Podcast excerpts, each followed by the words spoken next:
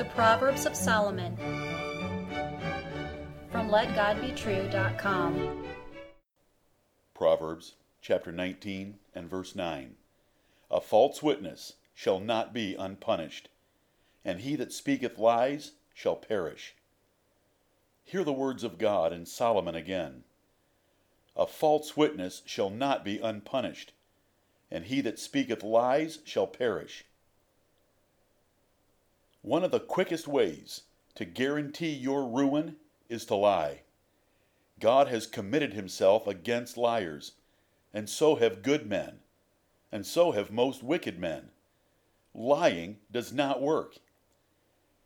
God inspired Solomon to write the book of Proverbs to supply you with wisdom for life. One of the great rules of wisdom for your prosperity and success is to live honestly at all times and to always tell the truth. What could be simpler? What could be cheaper in the long run? This is truly an advantage in the world, to value and practice integrity at all times.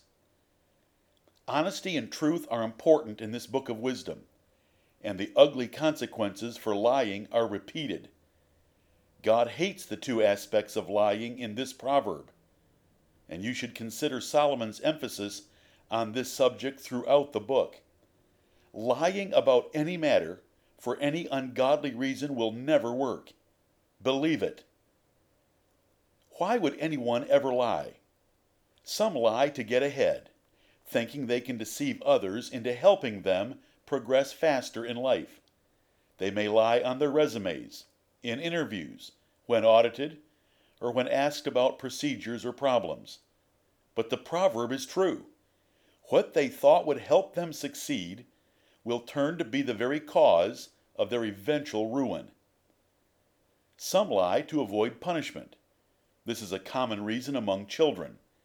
When they are confronted about obvious wrongdoing, they usually point to someone else and deny any wrongdoing. Adults are not far behind, thinking a lie will avoid the consequences of their action.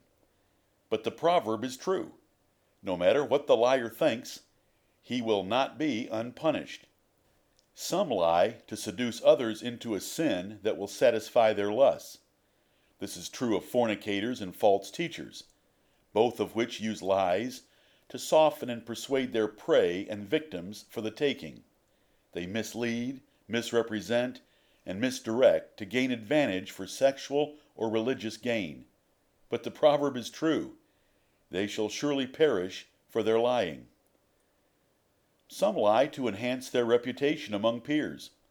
They embellish and exaggerate their accomplishments in lustful ambition for acceptance and praise by others.